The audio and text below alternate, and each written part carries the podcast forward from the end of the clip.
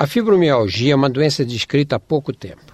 A principal característica da fibromialgia é a dor crônica que aparece num ponto determinado do corpo e migra por vários outros, especialmente pelos tendões dos músculos e pelas articulações, em geral de um lado só, embora possa haver manifestação dos dois lados do corpo.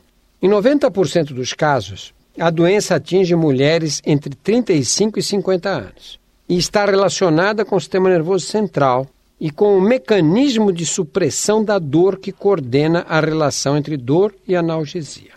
Além da dor crônica e itinerante, os principais sintomas da fibromialgia são cansaço, falta de energia e de disposição para realizar atividades do dia a dia, dor de cabeça, mau funcionamento do intestino, sensibilidade durante a micção e alterações do sono que em geral é pouco reparador.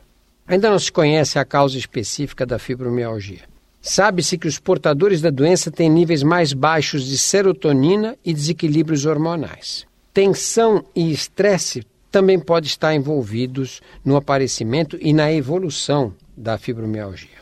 O diagnóstico é clínico, baseia-se na identificação dos pontos dolorosos.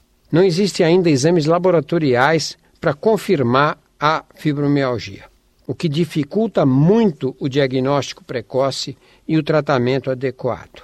É importante que os pacientes com fibromialgia evitem carregar pesos e, na medida do possível, situações que possam aumentar o nível de estresse. Mantenham um programa regular de exercícios físicos e aceitem ajuda psicológica. É importante também que eliminem tudo que possa perturbar o sono: luz, barulho, colchão incômodo, temperatura desagradável, cafeína, bebidas alcoólicas.